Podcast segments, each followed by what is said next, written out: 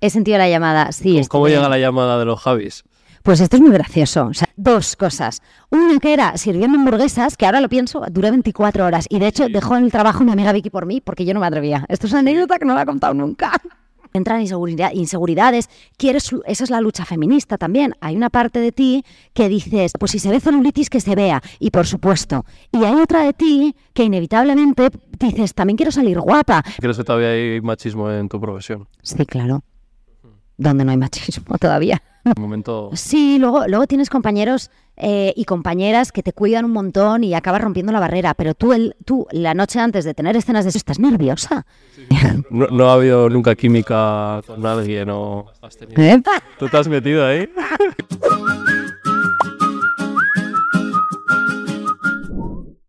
Nuevo episodio de Animales Humanos, bienvenidos. Tenemos el placer de tener una pedazo de actriz. Muchos os sonará, es una actriz referencia en el cine español. Su cara ya se ve en todos los sitios.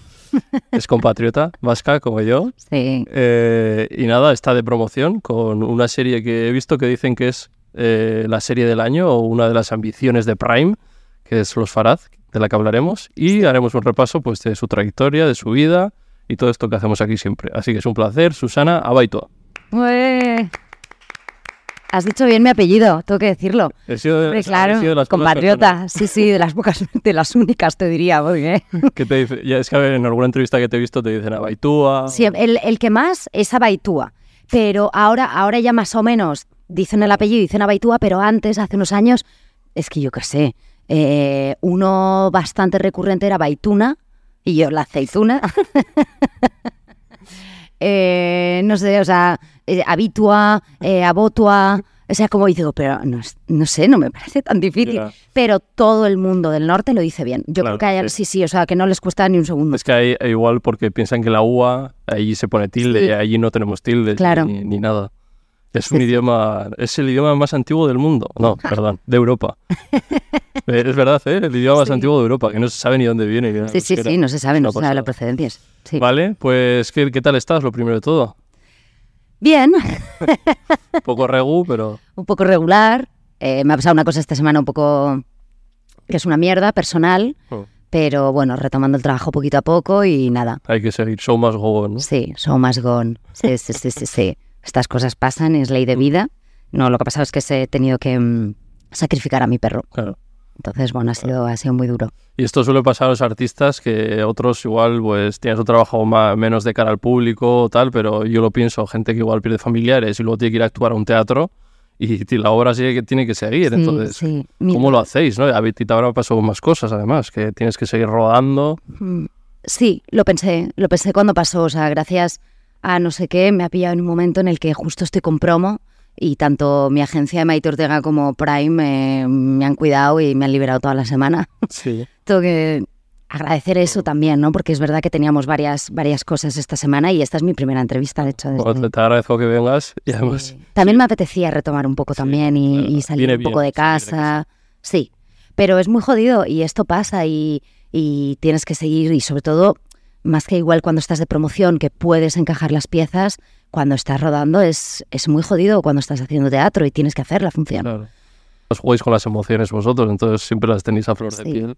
Y a mí además no, no, me, no me juega a favor, ¿eh? ¿No? No, hay, hay gente que cuando no está muy bien, si, si tiene que conectar con, con emociones fuertes, conecta mejor. Cuando no está bien, a mí me pasa un poco al revés.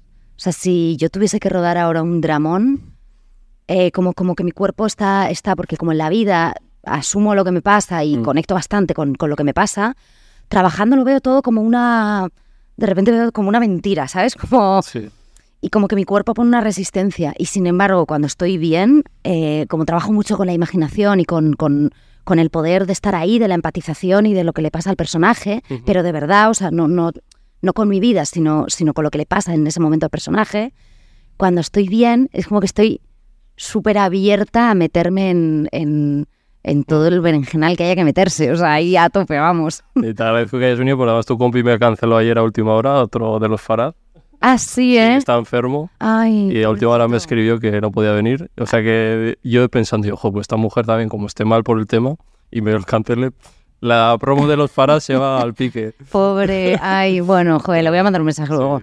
A ver cómo está, porque para que cancelen, que le conozco, que es Sí, sí, ya Adam, un amor. me mandó un audio. Sí, muy. Sí.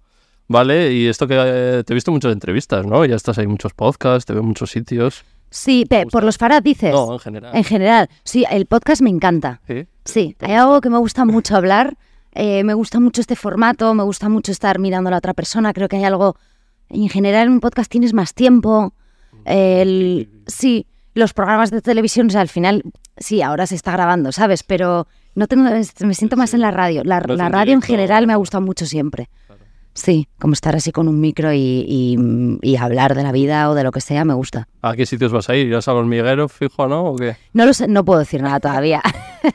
Esto saldrá en semanas, ¿eh? igual sale. Sí, no, no sé, nos, nos van diciendo poco a poco, o sea, sí que hay algunas que están ya cerradas, pero que creo que creo que no se puede decir hasta que el propio programa o podcast lo, lo anuncie. Entonces, Ahí la resistencia te he visto también, que suele Sí. ser. Eh, bueno, no, no voy a decir nada, todavía no se sabe nada. Pero cuando vas, ¿qué tal? Bien, sí, sí, ¿No sí, sí. Yo la resistencia lo paso un poco mal. Qué raro. Sí, sí que lo paso un poco mal. Pero es ya el gustillo, ¿no? De voy a pasarlo mal. No, no, o sea, sí que hay algo que es como, claro, es que no sabes qué va a pasar y tendría que relajarme más, pues como... Luego me di cuenta de otros rollos, tirando el chicle, que estuve. Me lo pasé súper bien porque, o sea, en la resistencia a mí me gusta. Sí. O sea, yo la veo. Entonces, como la veo, creo que hay algo también que me... mm, que digo, ay, quiero ser graciosa. Y es lo último... No, y además te dices a ti misma, no te hagas la graciosa, no vayas de eso. El gracioso pierdes, es él, siempre. ¿sabes? Pero, pero te pone en una vulnerabilidad ahí un poco jodida. ¿eh? Estás, estás, eh, un público eh, Sí. también. pero es que mola, no sé. O sea, yo te digo, en los inicios de la resistencia lloraba de risa cuando lo veía. ¿eh? Sí, sí. Pero es la- el no saber qué va a pasar, lo que dice. Igual Sí, te sale sí, un tío en bolas y no sabes qué hacer. Claro, claro, claro, no tienes ni idea. Sí, sí. Vale, pues cuéntanos un poco, vamos con la promoción. Los Farad, que Los Farad. esta serie que promete. Pues mira, Los Farad es una serie que habla de una familia, eh, sobre todo es, es- es una serie que habla de la familia, que es un- en concreto esta familia, es una familia que es traficante de armas en los años 80 en Marbella, en la Jet Set. Entonces es un poco como, mm, bueno, contar eh, todo el entramado de esta familia, todo lo que pasaba, también descubrir un poco eh, cómo se mueve, porque cuando tú dices tráfico de armas, también hay algo como que siempre piensas en, en cosas ilegales. Existe el tráfico de armas legal. Eh, no digo que para bien, de hecho, o sea, para nada, pero es una realidad. Eh, Se, se mueve a través de, de gente que, que mueve las armas, que habla con gobiernos. Es, un poco algo que yo desconocía y que, mm, y que conocí por, por, por la serie. Luego, eh, en los años 80 está toda la Guerra Fría y todo un contexto político muy complicado que me acojonaba.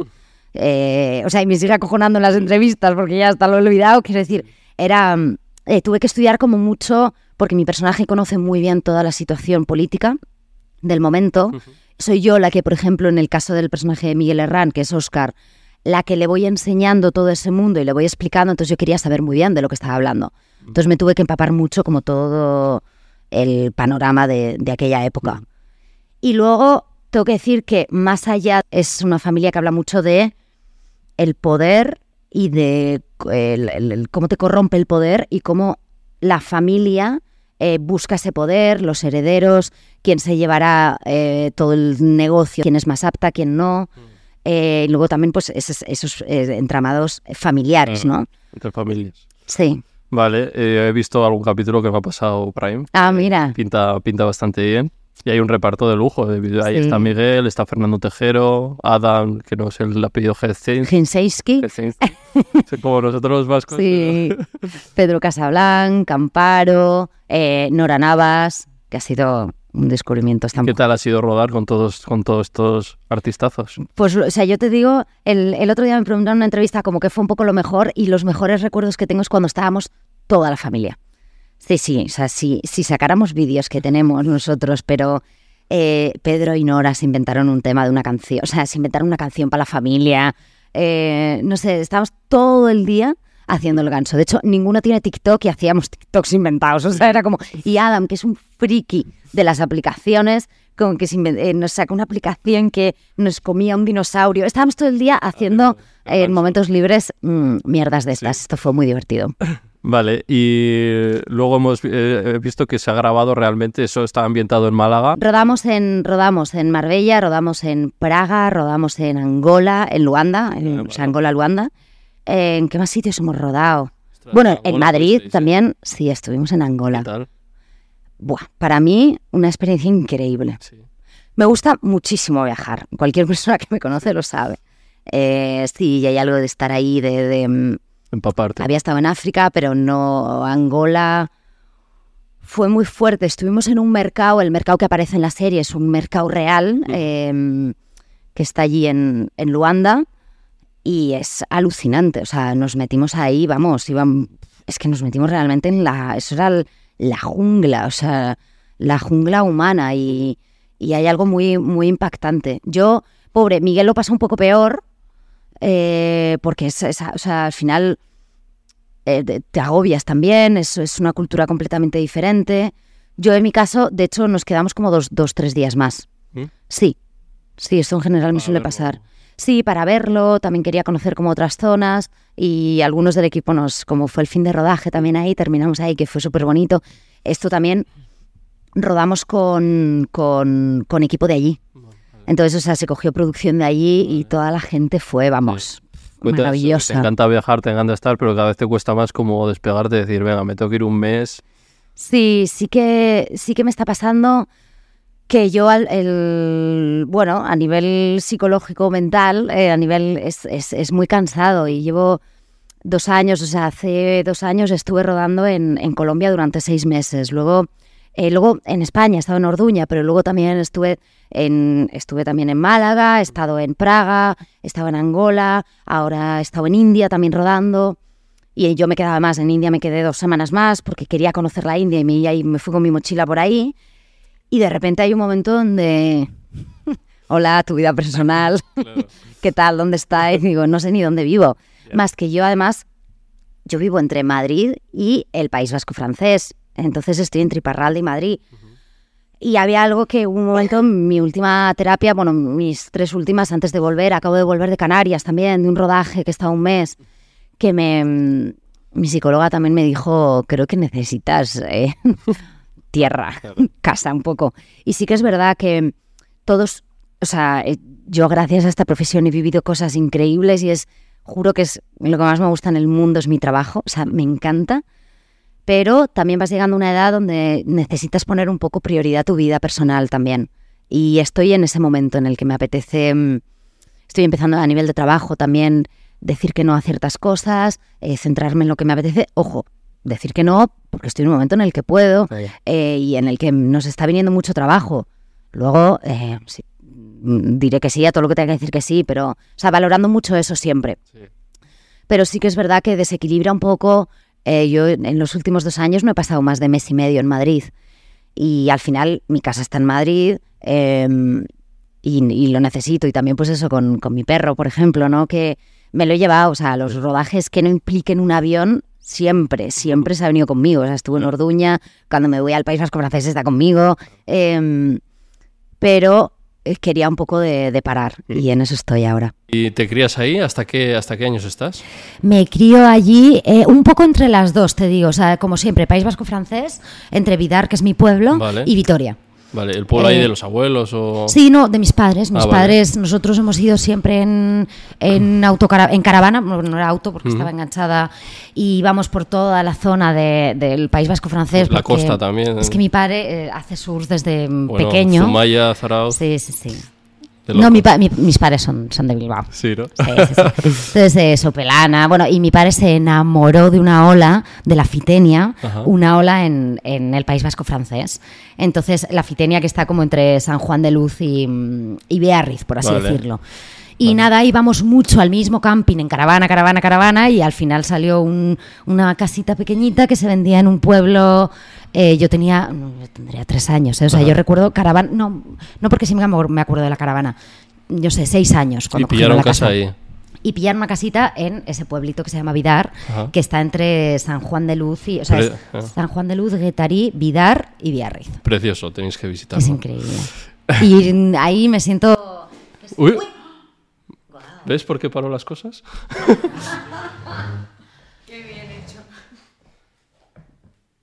Buenas. Volvemos. Muy Hemos buenas. tenido un apagón, Esa que lo sepáis. Igual lo dejo para. No, hombre, claro. vea, ¿no? Uy, Esto ha pasado.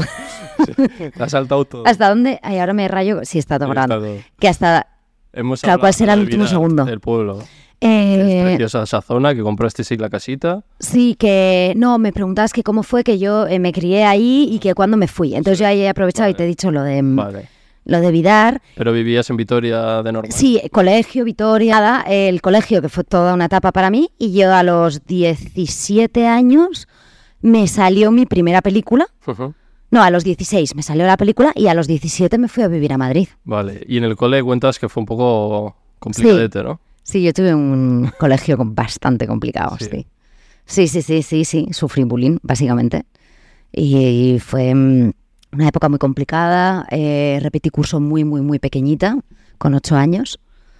Eh, cosa que, claro, esto ya es más mayor y más adulta, también te das cuenta, pero Claro. dices que una niña de ocho años repita curso, a lo mejor eh, lo, no están, está bien, ¿no? lo están haciendo mal los profes, no la niña, que lo único que le crea es un trauma. Claro. Y porque los otros niños también, luego ese año, cuando tú llegas al cole, eh, también te vacilan. Y eres la tonta de clase, y porque eres muy pequeña para repetir curso. Mm. Y a ti dices Sí. que te salva un poco el tener vida pues en el pueblo, ¿no? Joder, te lo sabes bien, ¿eh? Que sí, sí. No, a mí me ayudó mucho. Hay una cosa que hicieron mis padres súper bien, que yo siempre he tenido vida fuera del cole, que esto lo digo mucho y, y tampoco me importa hablar del bullying porque una vez me dijeron, joder, qué abierta cuando hablaste de esto y tal, y digo, no, es justo es un tema que, que me gusta hablarlo porque Es la mayoría de artistas Pasa. famosos que han pasado por aquí, yo diría que igual la mitad lo han Sí. pasado mal. Claro, y hay que visibilizarlo y que se sepa y que los padres, las madres tengan presten atención a esto también y los colegios, porque se pasa realmente muy mal. Y a mí una cosa que me salvó, to- pero totalmente, es que mis padres siempre me han dado la vida fuera del colegio. Entonces yo tenía, por un lado, mi madre tiene una escuela de danza, que es estudio de danza, Sofía Baitua. Yo tenía mis amigas de ballet, Claro. eh, y luego tenía mi pueblo. Y entonces al tener mi pueblo, mi vida del cole era como mi pesadilla que no quería ni...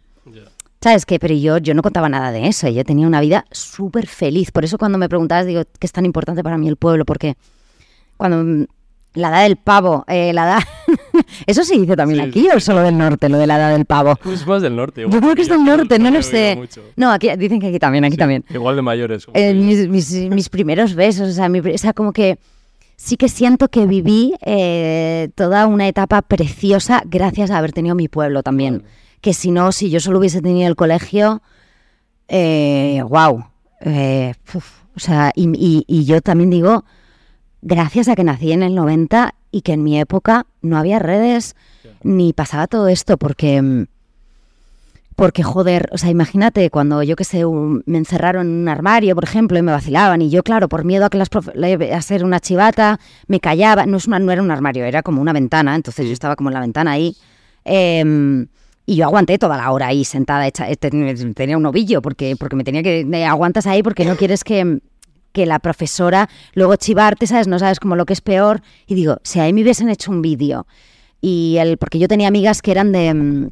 Yo tenía amigas que eran del cole de enfrente, que eran de Marias, por ejemplo, marianistas. Marianistas. Ellas no sabían nada. Entonces era muy guay. O sea, muy guay, no era guay la situación, pero quiero decir que era guay como que no. Que no, que, que- que no lo sabía todo el mundo. Y pienso en las chavales y los chavales de hoy en día que de golpe eh, Están expuestos encima. están expuestos, lo saben todos los coles, se pasan vídeos con mierdas que les hacen. O sea, eso me, me rompe el alma. Mm. Luego tengo que decir que me pasó una cosa que fue como la inversa, o sea, viví el bullying más pequeñita y luego como que se giró todo y pasó un poco lo opuesto, ¿no? Eras la malota. No, Ah. nunca. Y eso nunca vamos, o sea, nunca...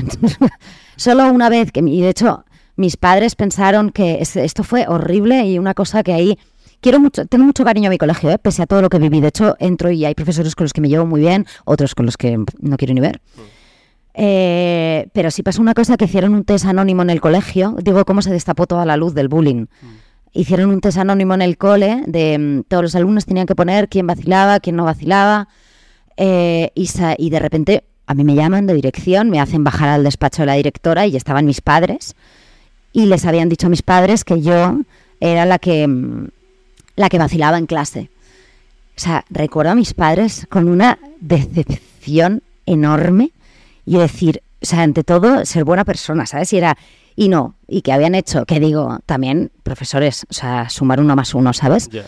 Eh, lo que habían hecho para joderme era decir que yo hacía esto y de hecho Bea, que era una chica de clase también, que era otra a la que también le hacían bullying, era la única que había dicho que le trataba bien y que, o sea, me la habían jugado súper sucio y si no llego a tener unos padres como los que tengo, que tengo muy buena comunicación y que hablo con ellos y, y les... Pero también, joder, o sea, tuve que contar lo que vivía en el cole, que no creo que ellos lo supieran de verdad, porque como tenía mi vida social fuera, yo no quería ni, ¿sabes? Em, eso estuvo muy mal hecho y lo pasé muy mal ahí. Todo esto venía porque, ah, no, que luego se giró todo. Se giró todo, no a ser la malota, eso nunca lo he sido y intentaré eh, jamás serlo porque es algo que me... Todo cuando se trata mal a alguien, a cualquier persona, a cualquier animal, me, me enferma, vamos. Em, no, de repente, como yo tenía amigas de Marias, pues eh, de repente los chicos de Marias, pues de repente les empezaba a gustar, de repente no sé qué, de repente... no- Y hasta tal punto que recuerdo que uno, no voy a decir el nombre, me acuerdo, no, es que es gracioso como nos acordamos de los nombres y apellidos, ¿eh? de la gente del cole. Mm. Como te- yo creo que cuando pasan lista es nombre y apellido, te acuerdas. Em, tenía amigos en Marias y me dijo que me, me propuso en ser su novia a cambio de que él dijera que dejaran de bullying, el concepto bullying no existía en esa época, eh, que dejaran de vacilarme en clase. y recuerdo que dije que no, que yo digo, wow, ¿dónde saqué yo? O sea, porque dije que no, que podría haber dicho que sí si lo estaba pasando así de mal. Pues dije que no. Sí. Y, y no, y de repente empecé, pues que empecé a llevarme bien y tengo amigas hoy en día que las quiero muchísimo y que formaban parte de, mm, de eso y que lo hablo mucho con ellas y que las quiero, es que son de mi grupo, un montonazo. Tienes grupo de amigos ahí en Vitoria. Sí, sí. Ahí en Jayas. Sí, sí, sí, sí, sí, sí, sí. Intento no perdérmelas nunca, nunca, sí, sí, siempre voy. las de Bilbao. No, y, y que también coger como conciencia de, de que eh, los niños a veces no se dan cuenta también, ¿eh? Del daño que están haciendo. Y es una cosa que además te marca de por vida. O sea, Sí, como es una época tan delicada donde te estás formando, todas tus inseguridades vienen de ahí, luego eres mayor y en terapia lo ves, ¿no? sí, sí, claro. Yo voy a terapia también y te dicen, pues mira, esto te viene de esto que me has dicho, de Sí. con 10 años pasaste por tal. Mm. Y entonces, jo- joder. Total, cómo total, sí, sí. Pero que la, que la, la culpa no, no es exclusivamente del niño, o sea, que La sociedad, es... la no, y, y la educación, los padres y los profesores. O sea, creo que es el punto más importante porque eh, amigas que tengo que son buenísimas personas, no, no- no- de verdad no eran conscientes, era pues una broma. Te sumas, ¿no? También. Sí, sí, te- entonces no- Yo estaba como en intermedio, ni me hacían ni hacía, pero a veces igual, veías que igual podías llegar a ser el que te hacían y después me sumo un poco. Claro, también a- pasa eso, Pero sí, por sí. supervivencia, ¿no? Porque seas... Sí, Hmm. Pero bueno, vale. Eh, y luego la interpretación, ¿cómo llega a ti? ¿cómo llega a mí? Eh, llega por Iker Ortiz de Zárate, vamos, esta es eh, la persona a la que le debo esto.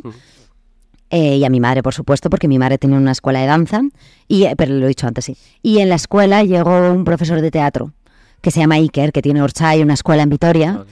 Y dijo que nada, quería recibir clases de, mm, de danza y, y, pues cuando me enteré, yo, yo como que siempre he querido ser actriz, eso es un poco raro de explicar, desde el momento un poco en que me enteré que lo que había detrás de la pantalla era una profesión. O sea, yo tampoco es que me dijera que vivían ahí o sí, es que no, no me lo planteaba, lo que estaba en la tele estaba en la tele. ¿Sabes? O sea, para mí era como que estaban ahí, no sé, ni, ni me lo planteaba. Y un día, pues, no- ni idea de si fue con mis padres o con quién, pero como que me enteré de que eso era un trabajo. Y digo, ¿cómo? O sea, que yo puedo formar parte de esto. Y hay ciertas películas que yo las veía y me daban una envidia sana, ¿eh? O sea, no, o sea, todo de, de admiración. Y, y siempre con, pues recuerdo León el Profesional, con Natalie Portman, que más o menos era un poco más mayor ella, pero yo la vi con, con la edad que tenía el personaje. Eh, el viaje de Carol, tío, con Clara Lago también me marcó. Por aquí, claro. Eh, la flaqueza del bolchevique, María Valverde. O sea, hay algunas, algunas películas que me marcaron de, de- por personajes de mi edad Ujú. y, y que, que quería ser eso. Entonces, yo recuerdo en el cole, con el bullying y todo, cuando preguntan, ¿qué queréis ser de mayor? actriz ni de coña, podía decir, porque yo sentía que como no tenía derecho a, a soñar eso, como, como que como yo iba a querer ser actriz. Además me da miedo que lo confundieran con que yo que quería ser famosa o algo de eso. Era. Entonces, recuerdo, tampoco me acuerdo que me lo dijo, que me explicaron la palabra arte, estudiar arte dramático. Entonces yo entendía el concepto, entonces ya me atrevía un poco más. Entonces yo digo, yo de mayor quiero estudiar arte dramático, porque me sentía como que sonaba serio. Eh, y nada, yo, Iker, eh, a la escuela de mi madre, cuando yo desde hacía mucho tiempo quería hacer esto, había bailado toda la vida. Mi hermana Gabriela es bailarina, o sea, hay algo también en contacto con... Yo llevo en un escenario desde los tres años. Eh, la, la escuela de mi, de mi mamá eh, hace un, una muestra de fin de curso siempre y claro, mm, yo estaba ahí todos los años, entonces el olor del teatro también, había algo... Y cuando llegó Iker, pues me, me, eh, le dije a mi madre, oye, ¿por qué no hacemos un intercambio de clases? Y él de clases de interpretación y nosotros le damos clases de, de, ba- de- de baile. Yo era profesora también en ese momento en la escuela de mi madre y así fue. Empecé las clases de interpretación y que habló con mi madre y le dijo, porque yo era un poco desastre, entonces mi madre como que estudiar y ya luego veríamos. Y que me acuerdo que habló con mi madre y le dijo, jo, pues creo que no se le da mal. Recuerdo hasta mi primer ejercicio eh, con, con Iker. Eh, y nada, me presentó a un representante, ese representante me dijo, hay una prueba, entonces si haces el casting estaría muy guay porque, porque así me va a decir la directora de casting, como yo no tenía material para enseñarle, me decía, la directora de casting me va a decir si lo haces bien o no. Recuerdo mi primer casting, es que yo Allí en Vitoria. eh, no creo, creo que fue en Bilbao o San, o- o San Sebastián, es que no, no lo sé, o sea, no, no fue en Vitoria. Pero yo recuerdo, esto lo he perdido muchísimo con la edad, o sea, pues, de verdad, eh, me, y yo, yo tenía una seguridad, o sea, decía mi madre, pero Susana, es que vas a hacer un casting, va a haber muchísimas gente, es muy probable que te digan que no, y yo decía, que no, que no, que no, que no, mamá. Yo con que haga el casting me cogen. Y digo, o sea, ahora ni de coña, o sea, ni de coña. No, tengo mi seguridad y voy a un casting y, y confío en mí y me lo he trabajado y amo esto más que nada.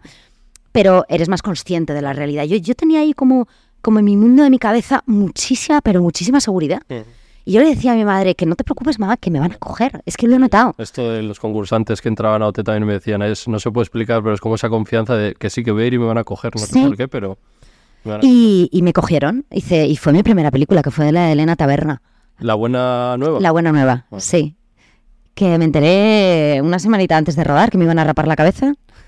Que fue fuerte. Sí, ¿no? Sí, sí, sí, sí, sí. Ah. Sí, pero claro, yo todo por la profesión. Yo decía, es que estoy haciendo mi primera peli, hay que hacerlo. Pero claro, al final tenía mis Y cositas. como eso, como- siempre que veo que rapan, digo, joder, y si sale algo mal, ¿cómo lo haces otra vez? O- Pues no, eh, de hecho, en la película no estaba, o sea, yo tenía la, tenía la secuencia en la que los falangistas me cogían y me llevaban a un lavadero que hay ahí y me, me cortaban en directo el pelo y no, est- no estaba en el guion. Y ya que lo íbamos a hacer de verdad, lo metió la directora. Entonces, entiendo que si hubiese salido mal, eh, pues vas directamente a cuando ya me llevan a la plaza Sí, rapada. Pero, ya tienes el pelo rapado, ¿cómo sigues rodando? Me refiero. Ah, no, pero ahí, o sea, ¿cómo? hostia, no me acuerdo cómo se hizo. Yo creo que se hizo el último día de rodaje. Ah, vale, claro. Sí. Se deja igual para el final. Sí, sí, se dejó para el final. Sí, sí, sí. Y luego tú ya con la cabeza rapada estuviste. Sí, no fue tan fácil, ¿eh? O sea, no es lo mismo. A mí hay algo, incluso ahora que si me llega un personaje, tiene que ser un personaje con, con una trama que me interese y con. Hay algo que lo haría, lo haría con gusto ahora, ¿eh? Pero, pero tan pequeña, 16 años, el cole, afrontar ir al cole con la cabeza rapada, Claro, ostras. me da como cosa. Ahora es moderno, ¿no? La, chico Sí, ahora- ahora es guay, ¿sabes? Es como, se sí, sí. El rapado azul. Sí, sí, sí. Pero en ese momento era como, "Mm, hola, estoy rapada. Pero lo llevé con orgullo por lo de la peli. Más de ahí, ¿no? Guau. Una cabeza rapada. Una cabeza rapada más. Ay. Y lo llevaste bien, entonces. No, luego sí, luego sí. Recuerdo que estaba saliendo con un chico de mi pueblo de Francia y me daba miedo que me dejara. Estaba muy nerviosa de cuando me vaya a ver, ya está, me deja. Y no, no me dejó, se portó muy bien. Luego le dejé yo.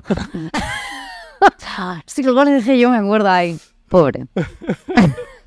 Vale, a ver, parado. Me estás comentando que estás estudiando euskera. Sí, estoy estudiando. Sí, sí, es sí. que es difícil, ¿eh? O sea, la gente que gente mayor que va allí, incluso a los euskaltegis y todo esto, ¿no? Sí, yo no puedo irme a Euskaltegui porque eh, o sea, en realidad quería irme, quería irme como un mes, no puedo por trabajo, pero estoy aquí empezando, o sea, estoy con clases particulares aquí para darle, darle caña. aún así están años y no... Sí. Es como lo tienes desde pequeño. A ver, yo sí que tengo el oído desde pequeña, en realidad, ¿eh? Lo que pasa es que yo no he estado ni en modelo B ni en Castola. Entonces hay algo que, me, que... Y siempre... Es verdad que en el cole me costaba porque era de las asignaturas más difícil, cuando no lo hablas es de las más difíciles, pero desde, sobre todo, o sea, hay algo de las raíces, tío, y, y de hablarlo, y de cuando tengo rodaje, ¿sabes?, en el norte, que me da mucha pena y manos a la obra, he dicho, hasta aquí. Además igual te hablan porque piensan que vos sabes. Pero no, siempre pido que me hablen, siempre. Sí, sí, lo entiendo, ¿eh? Por eso digo que hay... Hostia, venga, vale, vamos. Vale. Y dices que ya empiezas a tener como los primeros eh, romances, ¿no? Por Vidar. Sí, sí, todo, todo mi historial amoroso, pobre Vitoria. O sea, tengo uno en Vitoria, pero todo mi historial amoroso es Vidar. Sí, sí, sí, 100%. Y sigue, ¿eh? De hecho, te digo. Tengo ahí una cosa que hago, wow, tienes un problemita con Vidar. Sí, sigue ahí, sigue ahí. Igual a ti también te atrae más el... Eh, sí, no, o sea, es que no lo sé. En realidad yo creo que es un enamoramiento con, con el pueblo. Sí. Sí, sí. Entonces hay algo que, que tiro para allá y, y me enamoro de gente de allí. O sea, sí, sí, siempre. ¿Qué, si- qué significaba a ti el pueblo? Es que, o sea, mira, para explicarte, cuando hacía malo en Vitoria, yo les decía a mis padres, vamos a Vidar, que ahí hace bueno. O sea, yo, o sea, eso es como una postal para mí, este pueblo. Es, de, es donde he crecido, donde tengo amistades súper fuertes, donde, donde me he enamorado, donde he descubierto muchas cosas, donde el surf, la playa, eh, la libertad, no sé, yo recuerdo, ahora han puesto ceras, pero yo no, no me ponía zapatos en mi pueblo. ¿Sabes? Iba, yo salía por la mañana de casa, no, tú no llamabas a nadie, yo quedaba abajo en el muro de la playa, teníamos la escuela de surf ahí, estamos todo el día, pero todo el día. Claro, yo, que, que soy súper blanca de piel, yo terminaba verano y era, era Claro. súper, súper morena, o sea... eh, y nada, iba a la plaza a comprar el pan descalza, no sé... Son muchos, re- no- muchos recuerdos muy bonitos, o sea, como una época donde todo, o sea, que te rocen una mano es... O sea, todo, todo, todo. O sea, la, la exaltación de, de- de- de las emociones eh, por 10.000. Y el tocar tierra, ¿no? Lo que te dice el psicólogo, el Sí. tener, aparentar tantas cosas, que ahora estás en un mundo que es todo lo contrario, ¿no? Sí, luego... lujos. Sí, es verdad que yo tengo... Mi base aquí es, es, es- es muy guay. O sea, tengo una gente y mis amigas de la profesión que, que son, son un pilar fun- fundamental para mí. Eh, de hecho, es mi, mi amiga de la vida también, Vicky, ¿sabes? Que es actriz Y y sí. No, no, no considero, considero que todas tenemos una cabeza como súper súper amueblada y con, con nuestras inseguridades y sí, luego pues estará lo del fotocall y todas estas cosas, pero cada vez le doy menos importancia a todo eso. Es que O sea, apuestas siempre más por la Susana de Vidar que... sí, pero, pero es que tampoco soy la famosa aquí. No, lo que se te pone como tal. Sí, o lo que sí, pero creo que Claro, también dejas que se te... no. Lo muestro en entrevistas también, o sea, intento como ser yo siempre y, y a ver, soy consciente, estoy haciendo un podcast, estoy en una entrevista, eh, Estás sacando una serie que va a ser la... voy a sacar una serie que va a ser... eh, todo eso, claro. Es normal que se te suba un poco, me refiero. O sea, todos los artistas tenéis que tener un puntito de ego de me lo creo, de... Pero para mí, pero en, en mi caso te hablo, mi ego no es desde el- no sé, o sea, desde la fama y desde lo superficial, mi ego está en, quizá, o sea, mi parte del ego es petarlo como actriz, pero, pero no, mm, ay, ¿cómo te lo digo? O sea, no de repente ser la que tiene 20 millones de seguidores en Instagram, por ejemplo. Antes que hablábamos que un se- poco Se de... te hace que se te valore, ¿no? Como Es que no sé, o sea, mi, mi- cubrir mi ego sería que me llamen directoras y directores o que, o que en la profesión tú digas el nombre de Susana Baitua, y digo más ego, ego real, ¿eh? y digan, ¡buah, qué pedazo actriz! O sea, quizás más desde ahí, hacer un personaje que, que la gente se quede loca, pero no tanto petarlo en el sentido de... de- de- de- de- no sé si me estoy Sí, explicando. sí, sí, sí. Pero por supuesto que tengo mi ego, claro, claro. Y busco un tipo de carrera. Y hablo con Maite, eh, mi representante, ¿no? Que la carrera es muy de a dos. Y, y digo, quiero ir por aquí. O sea, este es el camino y esta es mi ambición. Y, y quiero ir a Europa, ¿sabes? Y quiero hacer tal. Y sí. Vale, y justo tu personaje de los Farad, eh, que sí que tiene más, es al- un poco al revés, ¿no? ¿Qué, ¿Qué cosas ves que tenéis en común y que no? Cosas que tenemos en común. Es que por eso te digo que no soy ambiciosa, o sea, pero no soy ambiciosa en la cara de ser popular, Sí. pero soy ambiciosa. Yo soy muy ambiciosa y soy competitiva también. En el juego lo veo, o sea, me encanta jugar al póker. Monopoly. Eh, o sea, que cuando me voy a jugar hasta a, a jugar eh, nada, ayer fui a jugar al tenis con una amiga, necesitaba un poco salir de casa y soy competitiva. O sea, me encanta. Luego se me pasa, ¿eh? No, no me quedo, no tengo mal perder. Pero cuando juego, vamos, o sea, voy a ganar. Entonces con el papel ahí... Y, con, y hay algo de, que Sara Faraz tiene eso también. Ella es como muy competitiva. Hay algo también con Sara que creo que me identifico, pero Sara es menos consciente que yo. Yo soy consciente del término feminista y de la lucha feminista, porque, porque lo soy, eh, lucho por ello, soy feminista y, y voy a tope. Sara, por el entorno, no digo que no existiera el feminismo, porque por supuesto que existía, lo que en su entorno no es consciente de ese movimiento. Entonces, pero ella sabe que merece y debe ganar eh, la posición que se merece en su familia, que es un poco de, de- de- de- lo que va la trama de, de Sara. Entonces hay algo de ella en esa ambición, en, ahora sale esa ambición desmedida. Hay algo de, de, Sara en esa ambición y en esa lucha feminista inconsciente y consciente, porque, o sea, ella digamos que asume que tiene que tener un marido. Pues tengo que tener un marido, pues voy a tener un marido, no te preocupes, que lo voy a tener. Entonces yo voy a tener un marido, y voy a llegar aquí y voy a conseguir esto. Si luego me enamoro del marido, genial, ¿eh? O sea, no digo que no, porque esto es, esto es algo muy guay para mí de la serie que lucha todo, no, no es blanco o negro, o sea, no es, se ha casado por ambición o se ha casado por amor. No, no, no, está todo. Y habrá momentos donde eh, esté realmente enamorada y otros momentos donde le quiera utilizar porque quiere llegar a donde tiene que llegar. Y ni es buena ni es mala, o sea, tiene muchas caras. Y eso pasa un poco con casi todos los personajes en Los Farad, que mostramos como muchas caras, eh, pueden caer mal, ojalá. Esto pasa poco también, que las mujeres caen mal a veces. Mm. Si cae mal no pasa nada, porque no, no, no representamos tampoco mucha ambición. En- Cuando la en- presentáis es como, mira qué chula, ¿eh? no, es como, mira que trepa. Mira que. Y es como, mira. o sea, y yo esto es algo que lo vi muy claro cuando leí, que hablé con Mariano, con el director, con Polo, con el guionista, con Alejandro. em, que yo quiero, no quiero salvar a Sara. No quiero que de repente eh, vamos a para que caiga bien. No. O sea, si tiene que hacer X cosas para llegar al poder, porque es lo que quiere y es el mundo en el que se mueve, seamos consecuentes con eso. Em, Vale, entonces eso en común tenía. bueno, sí, lo, lo que no tengo en común es dentro de esa ambición, eh, si Sara deja cadáveres, entre comillas, quiero decir, los deja. Yo no tengo eso. El todo vale. ¿no? Sí, el todo vale, en mi caso no. Tú tienes mucha conciencia de muchas cosas. sí. No, te- y tengo muchas cosas malas, o sea, mm, de verdad, o sea, pero, pero sí que es verdad que empatizo con, con este punto que está aquí, ¿sabes? O sea, tengo, un- empatizo mucho, que a veces me la juega muy mal porque me paso de obsesionarme con lo que está pensando la otra persona y me olvido yo de mí. Eso a Sara no le pasa, por ejemplo. Sara es muchísimo menos empática que yo, o sea, en eso somos opuestas.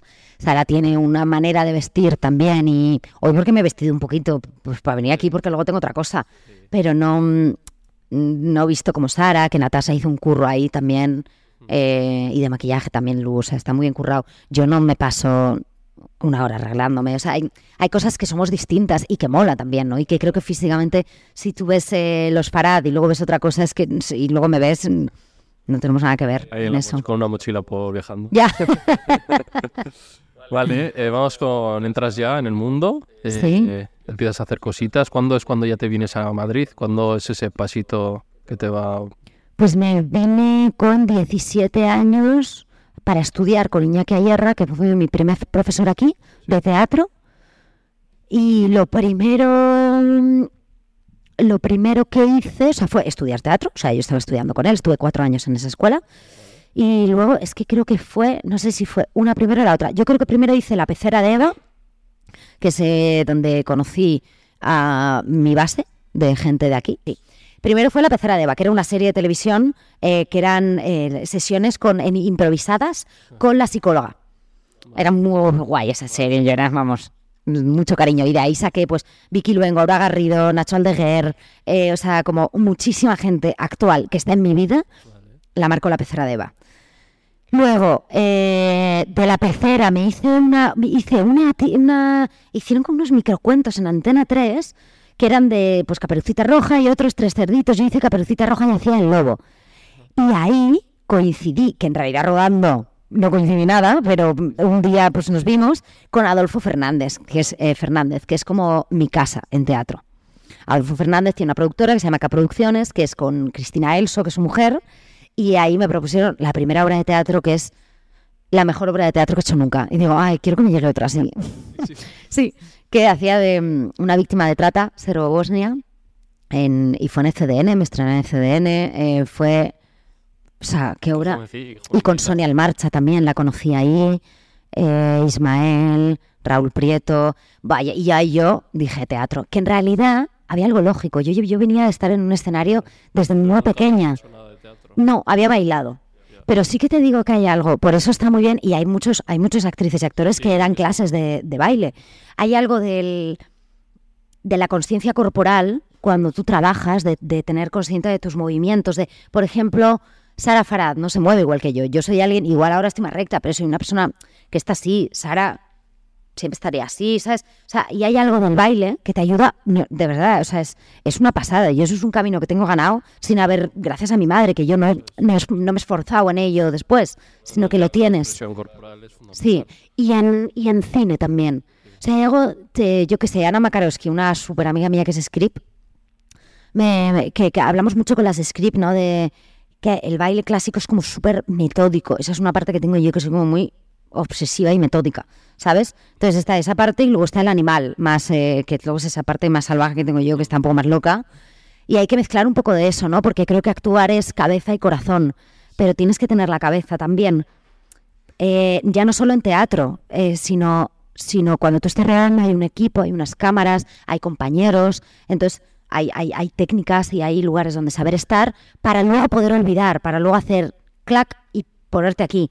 Pero si tu cuerpo ya sabe recorrer, igual es un poco complejo esto que estoy explicando, pero ya es como técnicas, ¿sabes? Tú tira, no pasa Tú tira. Y lo entiendas, lo entiendo. que luego que cuando tú tienes en la cabeza eh, la técnica inconsciente en el cuerpo, cuando apagas la cabeza para ir de corazón, hay un recorrido lógico de, de movimiento y de espacio. Tener conciencia de espacio, súper importante también. Bueno, sin más. Vale. Movidas. ¿Y ahí qué años tenías? Cuando hice la obra de teatro, Veintipocos. no, menos, menos. O sea, no tenía 20, yo creo que tenía 19 o así. Mientras estabas estudiando ya estabas trabajando. Sí, sí, sí, sí, sí, sí. sí, sí. Porque tú de qué vivías, porque vienes a Madrid y... Pues mira, eh, del- de mi profesión, la pecera de Eva, lo primero. Luego tuve un bache que fue bastante grande y ahí me metí en, no quiero hacer público, pero es que es la realidad, me metí en una tienda, algo en Gran Vía, sí, por no hacer- no, hice dos cosas. Una que era sirviendo hamburguesas, que ahora lo pienso, duré 24 horas y de hecho dejó en el trabajo mi amiga Vicky por mí porque yo no me atrevía. Esto es una anécdota que no la he contado nunca. ¿Estabais las dos? No, no, no, estaba yo. Yo necesitaba un curro. Entonces eh, encontré trabajo en una hamburguesería y yo recuerdo que fui ahí, no me acuerdo a qué hora, como muy pronto por la mañana. Y cuando llegué el primer día me dijeron que me tenía que poner un vestidito súper corto, era rosita. eh, yo me vi ahí como, o sea, dije, es que esto no, de verdad, no, como vendiendo la hamburguesa tal, como... Y dije, esto no es lo mío. Y con esto que te digo, que, que esa es la parte mala también, de no atreverse a hacer ciertas cosas o del apuro que te da. No, o sea, una hora en casa y yo, Vicky, vivíamos juntas, Vicky y yo en ese momento. Yo, no me atrevo, no lo puedo dejar. No, no, no, no. Y recuerdo que teníamos, ahora que me acabo de acordar, que teníamos un teléfono que era como una hamburguesa, no sé por qué, pero el teléfono era como una hamburguesa que se descolgaba. Eh, estábamos en el salón y yo, que no, que no, que no, que no. Yo un momento dije, llama tú, y dice, pero ¿cómo voy a llamar yo? Y digo, que llames tú, da igual, si la voz no se van a acordar. O sea, he estado 15 horas ahí. Y, dice, y dejó Vicky el trabajo por mí y a la semana empecé en la tienda esta. eh, y me lo pasé muy bien. Sí. Estaba ahí en la entrada, hola, buenas, ¿qué deseas? Y yo recuerdo, pues, pues siempre tenía esa parte un poco gamberra, que yo llegaba ahí y les hacía juegos y decía, vale, como que me aburría estar ahí simplemente. Entonces yo le decía a mis compañeros, eh, de repente veía mm, eh, jungla, por ejemplo, ¿sabes? Veía jungla y jugábamos aquí con el cliente, teníamos que conseguir meter la palabra jungla. Y había de todo, o sea, y- pero me lo pasaba tan bien, o sea, era... A, a ti dices que tampoco se te caen los anillos y tuvieras como No. currar. de- Ahora, es que ahora ya es distinto, llevo 10 años currando esto. Ahora sí que me ubico muy en esto.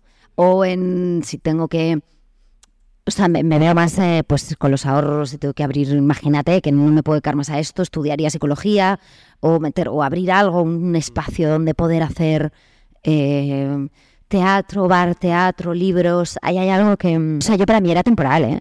Yo curraba en eso porque me iban a llamar para otra cosa, o sea, no no no no fue un momento de, wow, ahora tienes que currar de esto porque tu profesión, no, es sin más, necesito pasta, pues voy a currar de esto.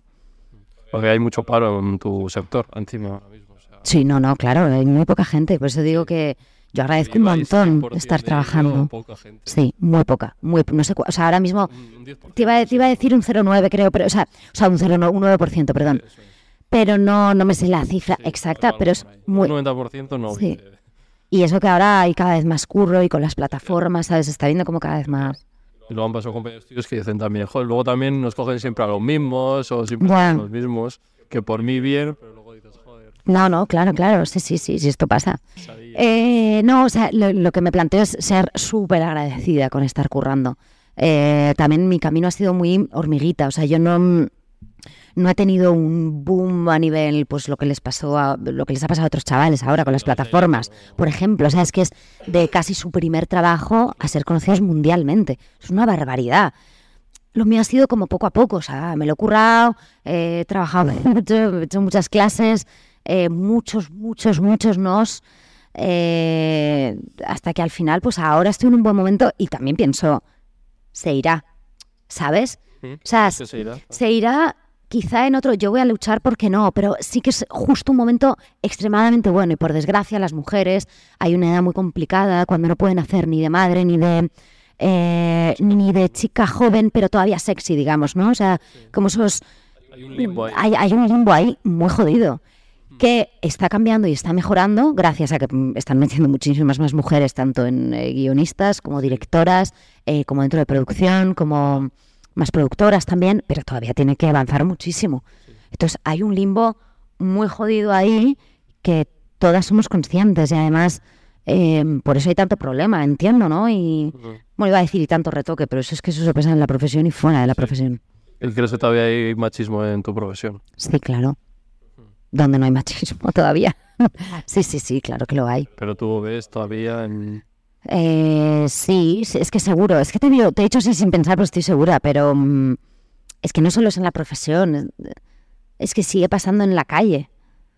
Eh, sigue pasando todavía el, el a X horas de las mañanas volver o, o de repente que quien, no sé, hace no tanto eh, una prueba de vestuario que de repente me pidieron, eh, me, me robaron me probaron la ropa interior, que es normal que te ro- prueben ropa interior porque, porque, porque tienes escenas de sexo y para, bueno, pues te pruebas la ropa interior y de repente me hicieron fotos, yo me sentí súper vulnerable para mandarlo a cadena, me sentí súper vulnerable, eh, dije, ¿por qué me han hecho estas fotos? Y luego recuerdo que le pregunté a mi compañero, ¿a ti te han hecho fotos? Y ni siquiera le habían probado los calzoncillos. Entonces es como... Y al día siguiente fui porque en ese momento además te culpas tú por, por no haber parado eso. Y no hay que culparse ni a una ni a las otras chicas que les pase. Porque en ese momento sientes que a lo mejor es lo que tienes que hacer, ¿qué tal? Y yo recuerdo al día siguiente, hablé con las personas, reaccionaron súper bien, por supuesto, o sea, esto también es importante decirlo, todas aprendemos, eh, y ellas se, se dieron cuenta también, y dije a mi compañero, no habéis necesitado hacerle fotos para que den el ok de la plataforma. mm, Entonces, si esa plataforma no ha necesitado el ok, eh, este chico no ha necesitado el ok, yo tampoco. Por, y por supuesto, cogieron, borraron delante de mí absolutamente todo y por lo menos pues estas chicas no lo volverán a hacer, ¿sabes? Ahí la perspectiva de género crees que va cambiando también. Sí. La entrada de mujeres y... Y vamos cogiendo conciencia también de cosas, de... mm, Sí, es, es el ir aprendiendo. O sea, yo, Igual de dinámicas que teníais ya metidas. ¿no? claro, Cuestionar. sí. O por ejemplo, sí, no sé, es, es- es difícil de, de- Pero gracias a un montón de mujeres y gracias a amigas y gracias a que se va hablando más, se va hablando hasta de, de, de, síndrome premenstrual, endometriosis, eh, mm, eh, millones de cosas que, que se está alzando la voz y que... Me decían los de élite que tienen coordinador de intimidad. Sí, sí, sí. Eso está, está. Nosotros teníamos también, sí, sí. Y me parece una figura increíble.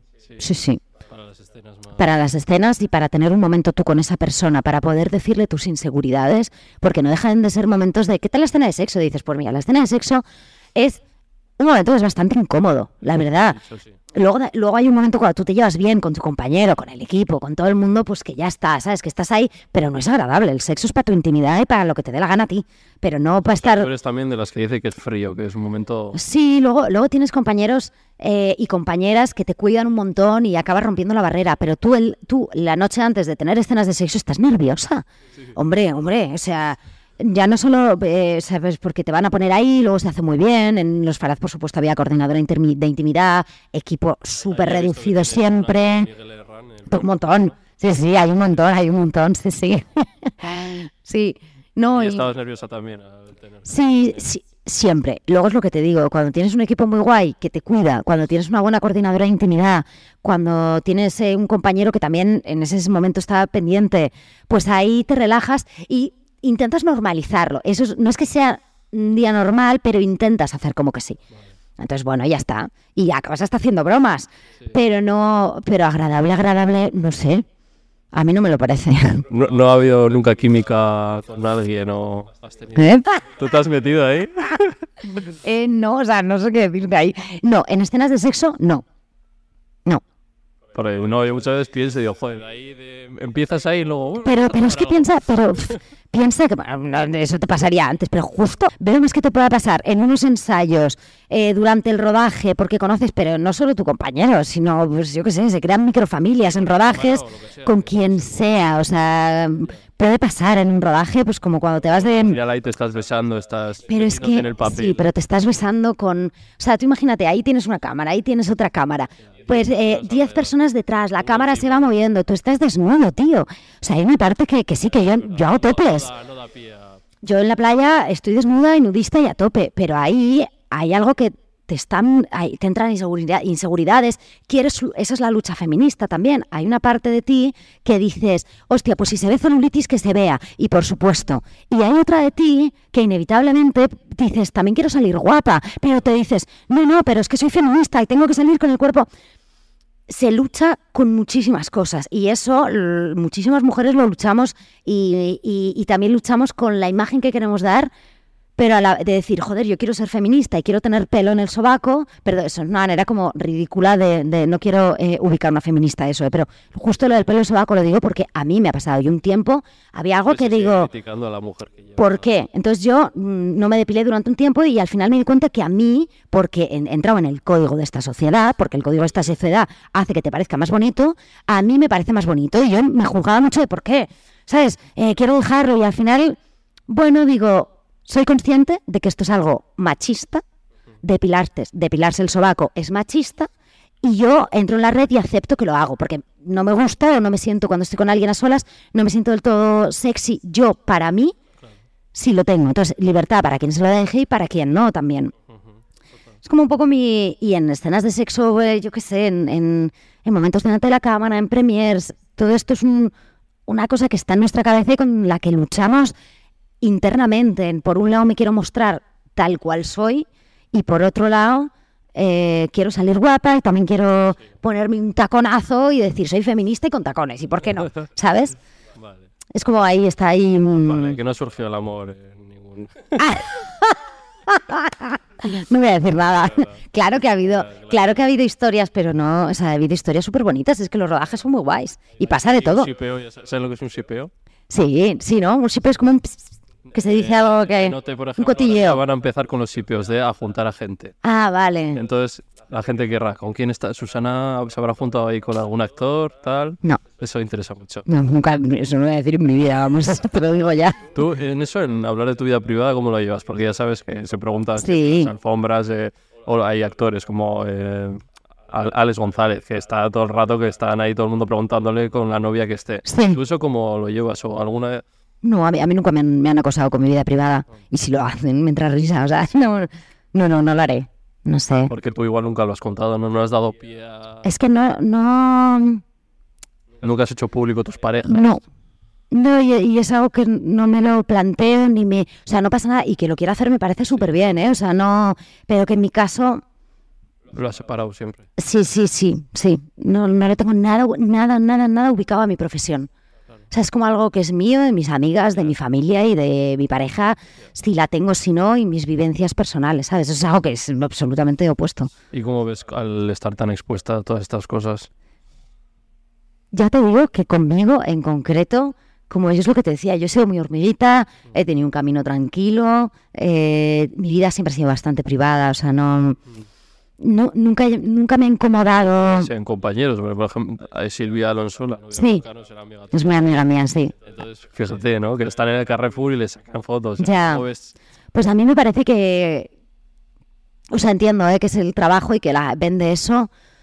Me parece violento, no sé. Me parece que no. mm, ¿Qué aporta, no? También creo que cada vez se hace menos, porque hay Instagram y si quieres enseñar algo, lo enseñas. O sea, me parece fuerte como que en un momento de tu vida te puedan eh, pillar. También te digo, yo ahora, en mi caso, creo que hay una parte que me da un poco igual, ¿eh? O sea, si me pillan, o sea, pues si me pillan, me pillan. O sea, no voy a dejar de hacer nada en mi vida por... No, yo no, no, no. Y no me corto de si tengo pareja, ir con mi pareja. O sea, no, no, la verdad que no. Eso es algo que siempre me he sentido muy libre. Y esto de ya, y si se acaba, pues si se acaba, se acaba. Y si luego estoy con otro, con otra, con quien sea, eh, ahí será. Vamos a retomar el, el repaso. ¿Dónde es donde tú crees que haces el clic, saltas como a la fama? ¿Con, con qué película, con qué obra? Dices, uy, ya me reconocen por la calle. Eh, la, primera vez que me reconocieron, no, no me acuerdo, eh, la, pero la primera época sí fue un poco con No sé quién eres, con una serie de Pau Freixas. Y luego... mm, es que son muy poco a poco. O sea, sí que es verdad que con Patria Eso te iba a decir. y... Yo personalmente. sí. Con Patria, por ejemplo. O sea, Patria me dio como una cosa de respeto, de algo guay, o sea, me colocó en un sitio que, que molaba, porque Patria es una serie que está muy bien, me gusta mucho. Luego es verdad que también había hecho bastante teatro, entonces dentro de la profesión, como que aunque luego cara al público no te conocen, la profesión sí te conoce más, porque has estado en teatro y nosotros acostumbramos a ir a ver teatro. Y luego también la parte más popularidad, donde más lo noté mm, con diferencia, fue Loco por ella, Ah. con Álvaro. Ah, precioso. Ay, le mando un beso a Álvaro, que le quiero mucho. Venía hablando con él por teléfono. Sí. Sí, No, habéis pasado muchas. Clara, que ha trabajado con él. eh, no, Nadia de Santiago. Sí, sí, sí. del Netflix. Y es, un- es que es un actorazo. Es que sí.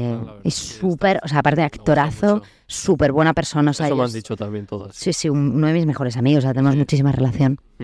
Un nombre que ha salido ya de uno de tus papeles más importantes, yo creo, y supongo que emocionales para ti porque por la historia que cuenta, que es Patria. Sí, ¿Cómo, cómo fue hacer eso? muy bonito. Eh, todo, o sea, desde la dirección a compañeros. Que, creo que cuando algo funciona también hay algo que ha pasado en ese rodaje que, que marca una diferencia. Y mm, yo lo viví, vamos, eh, con, con todo el respeto del mundo y lo disfruté muchísimo. Al final es un tema delicado, tú Sí. siendo de allí, Sí, ¿cómo lo viviste? Pues eso quizá más me agobió más de cara a la promoción. Eh, lo hablamos, tuvimos conversaciones y pensamos un poco cómo íbamos a encarar, eh, cómo enfocarlo. Pero a nivel personal, a mí contar la historia de Nerea, yo ya me había leído la novela antes. Sí. eh, era un personaje que había juzgado bastante cuando leí la novela, antes ni siquiera de saber que se iba a hacer la serie. ¿eh? O sea, no. Y cuando, cuando al final la, la interpreté y, y- y la entendí, me sentí mal de haberla juzgado y me parece un viaje súper bonito con entender eh, cómo cada duelo no puede ser juzgado y hay que respetar como cada persona, que cada persona reaccione de la manera que tiene que reaccionar ante un acontecimiento doloroso, ya sea eh, un duelo o una agresión o un, o sea, como que Nerea me, me enseñó cosas a mí en, para la vida, o sea, le tengo muchísimo cariño. Un momento, yo conté la historia de esta chica y en mi, en mi caso la historia de esta familia y luego la historia de la otra familia y la amistad y lo que se rompió entre ellos, eh, pero no, yo no, yo estaba tranquila y, y contando luego la mi historia. que dices que fue delicado, las preguntas o... Bueno, no, la- al final nos cuidaron mucho, ¿eh? O sea, eso está- estuvo estuvo súper cuidado, pero siempre que hay alguna pregunta, entonces también nosotras teníamos muy claro nuestro mm, nuestra labor en patria y nosotras eh, contamos una historia, es una historia concreta, hay millones de historias más y millones de puntos de vista más. Entonces ya se contarán. Esta es la de, o sea, yo, en mi caso esta es la de Nerea, ¿sabes? Eh, luego mm, Pepe contará lo que quiera, también, ¿sabes? que has vivido la tuya también. Claro, bueno, yo mi, mi historia sería otra historia, por ejemplo. Pero es, es más, hay algo que, de hecho, creo que está muy bien de Aitor Gabilondo, ¿no? Que todo el, todo el reparto es, es vasco por algo. Hay, hay una cosa de, de, mm, Sí, que lo, has lo decías tú. De ¿no? Las sentir manos sin- vivido, ¿no? Eh, Sí, sí. O sea, las manis o cuando se, se, se la piel, tío. O sea, rodando. Había momentos muy, muy, muy fuertes. Eh, entonces creo que hay algo que que, yo, que yo sí que menos rec- todavía. reconoces. Y eso que yo no viví los años fuertes, ¿eh? O sea, yo nací en los 90 y empecé a ser... Tú menos todavía. Yo... Sí, sí, yo empecé a ser consciente, sí que tenía miedos pues de que mi padre fuera al juzgado, eh, recuerdo porque algunas bombas que nos han soy- despertado. Tu padre es abogado, yo soy abogado y ¿Ah, habremos, sí? habremos coincidido en Vitoria seguro. Hostia, mira. te vi que tu padre era abogado y digo, entiendo, en Vitoria. Eh, sí. Sí, sea, sí, abre sí. el juego igual. no Valle sé Gómez qué- y Abogados, se llama. es mejor. Sí. Sí. Vale. eh, que te- ah, vale. Y luego hay una frase que dicen en Patria que dice: "Ah, Ahora hay paz, no, re- no remuevas. Eh, que lo traigo un poquito a- a- Mm. al día de hoy, ¿no? ¿Cómo ves la situación actual? Eh, a lo que yo me refiero es en cuanto a que eh, seguir contando historias y Claro. para no olvidarnos, para la memoria, para acordarnos, pero utilizarlo como arma política o como, o sea, eso es, eso es otra cosa. Siempre para buscar un punto que vaya hacia, Claro. hacia la concordia, siempre. Y al final es muy importante contar, es muy importante contar puntos de vista distintos, abrir la mente, eh, entender, Escuchar. escuchar y respetar a quien no quiera también, ¿sabes? Que eso es lo que a lo que venía lo que venía diciendo antes pero sí Vamos con otro papel fundamental, la llamada. Ay, ¿Has sentido la llamada? He sentido la llamada sí ¿Cómo, cómo llega la llamada de los Javis? pues esto es muy gracioso o sea y lo voy a decir porque los, los Javis me llaman yo estaba con mis hermanas y con mi familia en París por primera vez yo soy muy fan del jorobado de Notre Dame pero nivel un poco Sí. mal, ¿sabes? Eh, entonces hay un momento que Esmeralda canta, una- es que me parece increíble el jorobado de Notre Dame, o sea, crítica, o sea, están ahí todos pidiendo amor en la iglesia y son los que le han tirado las verduras al jorobado de Notre Dame, o sea, hay algo que me parece que hace una crítica, él, racista, eh, enamorado de, de- de- de la gitana en realidad, o sea, bueno, parece increíble esa peli. Entonces yo estaba en Notre Dame por primera vez, que yo casi me muero, Sí. y grabé un vídeo que mi hermana, mi hermana me grabó un vídeo de cuando Esmeralda está cantando con las velas, eh, la canción que le está cantando, la de No sé si podrás oírme. Bueno, una Sí. Y lo puse en Instagram. Pues vieron que yo cantaba por este vídeo, pero un vídeo que ni lo Fíjate, tengo ya. sabes, ¿eh? Lo que... Muy fuerte. O sea, este vídeo haciendo el ganso con las Y velas. tú luego que te quieres quitar Eh, Instagram, fíjate lo que ¿qué? te ha dado. Ah, sí, bueno. Sí. Y nada, y vieron este vídeo y como currar, yo creo que ya me habían visto currar, me llamaron. Sí. Y me dio pánico cantar. Dije, ni de coña. Y, me- y esto fue Maite, mi repre. Sí. Maite me sentó y dijo, hay que hacerlo. Sí. Hemos hecho el personaje de María Casado y todas las que hicieron. En la peli hicimos un No cameo todas. Vale. Pero nada, no, la peli, la peli fue dos horas. ahí. Sí, Macarena García. Pues eso, es la hermana Sí, de, de Javi. de Javi, ¿no? Sí, Eso es- sí, sí, sí, Eso, Macarena. Gómez ha pasado por aquí. Sí.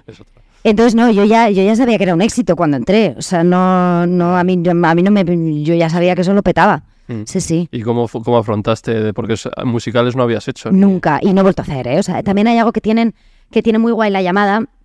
Eh, y los Javis en la manera de afrontar ese musical, que no lo afrontan como un musical. O sea, ellos decían, si lloras y desafinas porque lloras, lloras. O sea, por encima de todo estaba el, eh, la, emo- la- la emoción. Es que les daba igual.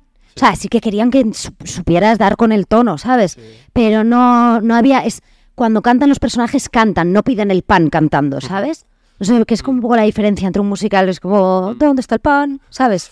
No, Y coincidiste ahí, han pasado por aquí Angie y Marta Sango, no sé si sí. estuvieron contigo. No, con Marta no. Yo estuve con Ana, la Ana Belén, yo estuve con el reparto original, excepto Maca, que se había ido, y Claudia, que se había ido. Y luego estaba Olaya, Angie, Vale. eh, buah, es que un montón. O sea, Lucía, em, Erika, Eh, bueno, y luego Richard Dios, claro. Vale, y un último papelón también, loco, loco por ella, Sí. con Álvaro Cervantes. ¿Cómo fue hacer eso?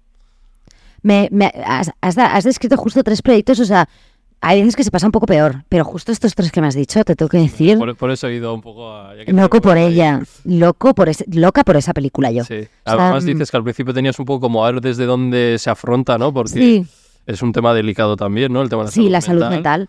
Eh, lo afronté con, bueno, con el psicólogo que tenía en ese momento a tope, o sea, lo trabajamos desde la psicología pura, analizar de, ver- de verdad eh, la enfermedad y, y- y- y- y consecuente, de hecho, cambiamos un montón de cosas del guion. Sí, ¿eh? Sí, sí, sí. O sea, fue como, ok, yo hago esto, pero no hagamos una comedia de esto, porque sí. O sea, está muy bien de todas formas que se normalice y se pueda hacer una comedia Claro. donde se hable de salud mental sin que tenga que ser un dramón, porque está el día, está en nuestro día a día la salud mental, pero sí ser realistas, ¿sabes? O sea, eso es lo único que yo pedía. Y así fue, y, y fue, fue un sueño de peli. Es que, ¿qué te voy a decir? O sea, Dani de la Orden, le quiero. Álvaro, que no sé, es uno de mis mejores amigos real. O sea, Sí. venía con él hablando ahora por teléfono. Eh, todos mis compañeros eh, y compañeras. Es que fue Sí. muy bonito. Fue en Barcelona.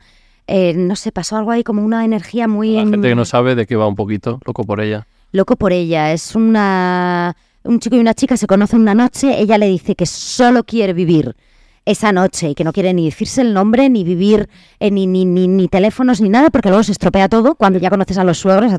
Eh, entonces, eh, vi- viven esa noche, les peta la cabeza y ella desaparece y él se obsesiona por buscarla hasta que la encuentra y resulta que está en un centro psiquiátrico. él, Ella. o sea, ella. Y él se autoingresa Eso es. Para, para reconquistarla. Ahí la tenéis en otra plataforma que no puedo decir, hombre, estamos Sí. aquí, joder.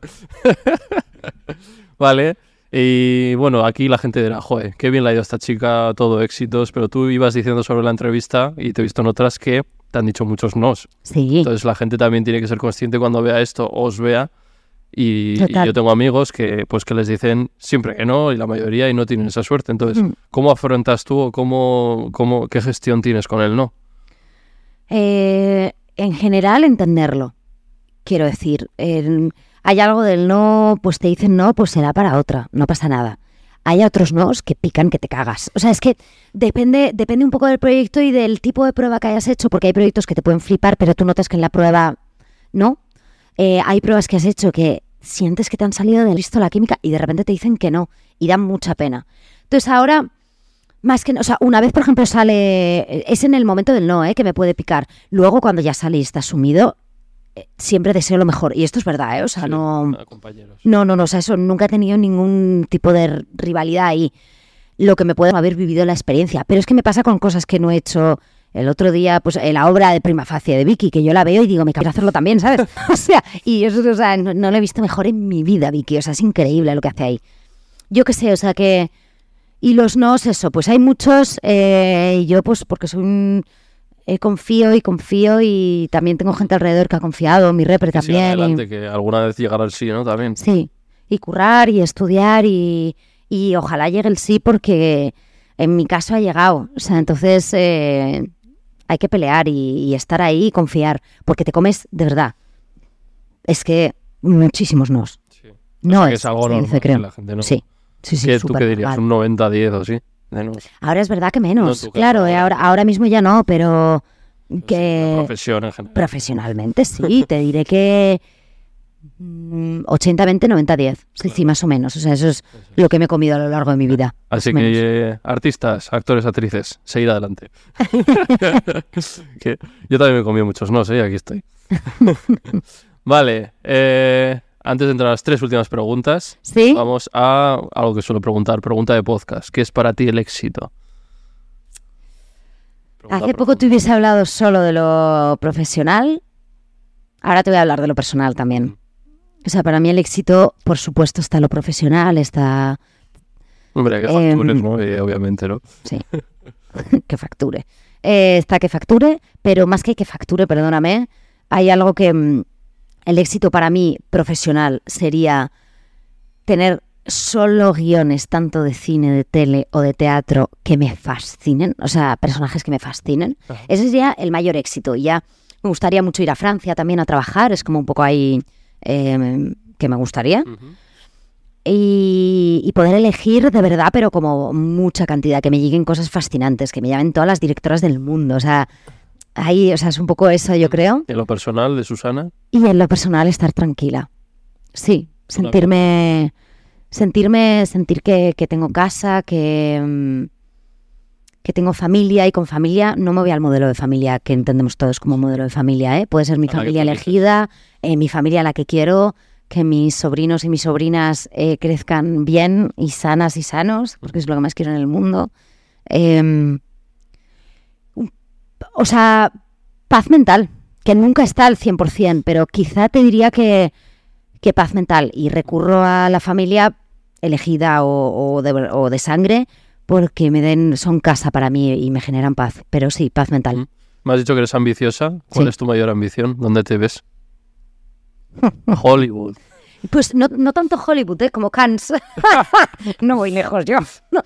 Eh, o sea, si me dijeras mi, Sí, mi Yo te sueño... doy una, una hoja en blanco y lo, lo que tú quieras. Que se cumpla. Sueño así sería un Cannes o sí, sí, me Sí. muero. Y el cruzar el charco tampoco te llama tanto.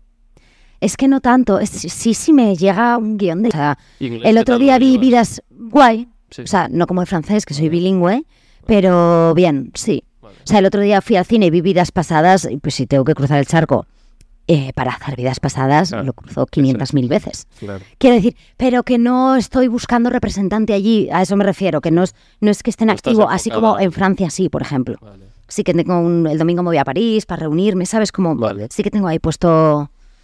Sí, Vale. y trabajar con, yo qué sé, pues sueño, sueño, pues ahora mismo te diría My Gwen. Mm. Me muero. Vale, tres últimas preguntas que hago todo el mundo. Primera, música y serie favorita. Eh, serie, qué difícil.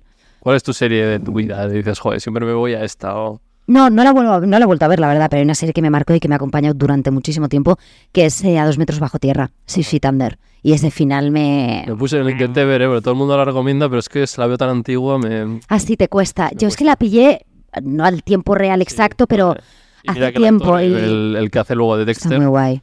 eh, Michael C. Hall, me flipa, o sea, pero no me engancha. Ya. Vale, ¿y música? ¿Qué escuchas? Eh, música, yo de verdad escucho de todo. Soy, hay un- depende mucho del momento en el que esté.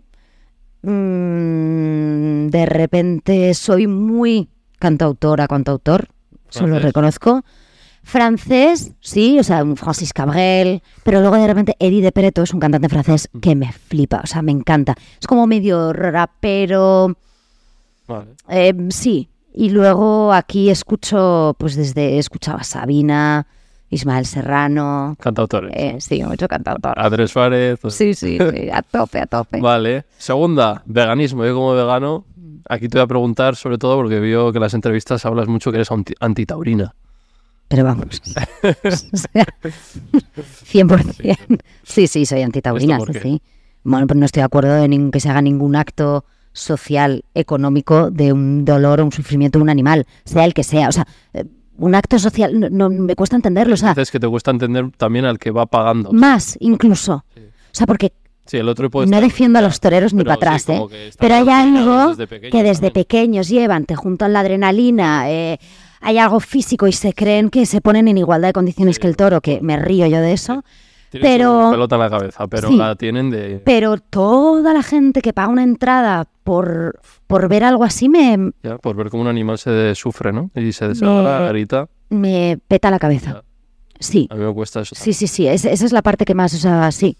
Pero me pasa también en, yo que sé, en, en Madagascar, por ejemplo, que estuve, es un horror. Hacen batallas de, mm, de, de, de gallos y les... Vale, y traído el toro a la vaca, que al final es, Sí. lo, es lo mismo, que nos los comemos y sufren y sienten Sí. igual, y los mataderos, si viéramos las imágenes, son horribles. ¿Qué, qué posición tienes ante eso también? Pues no como carne.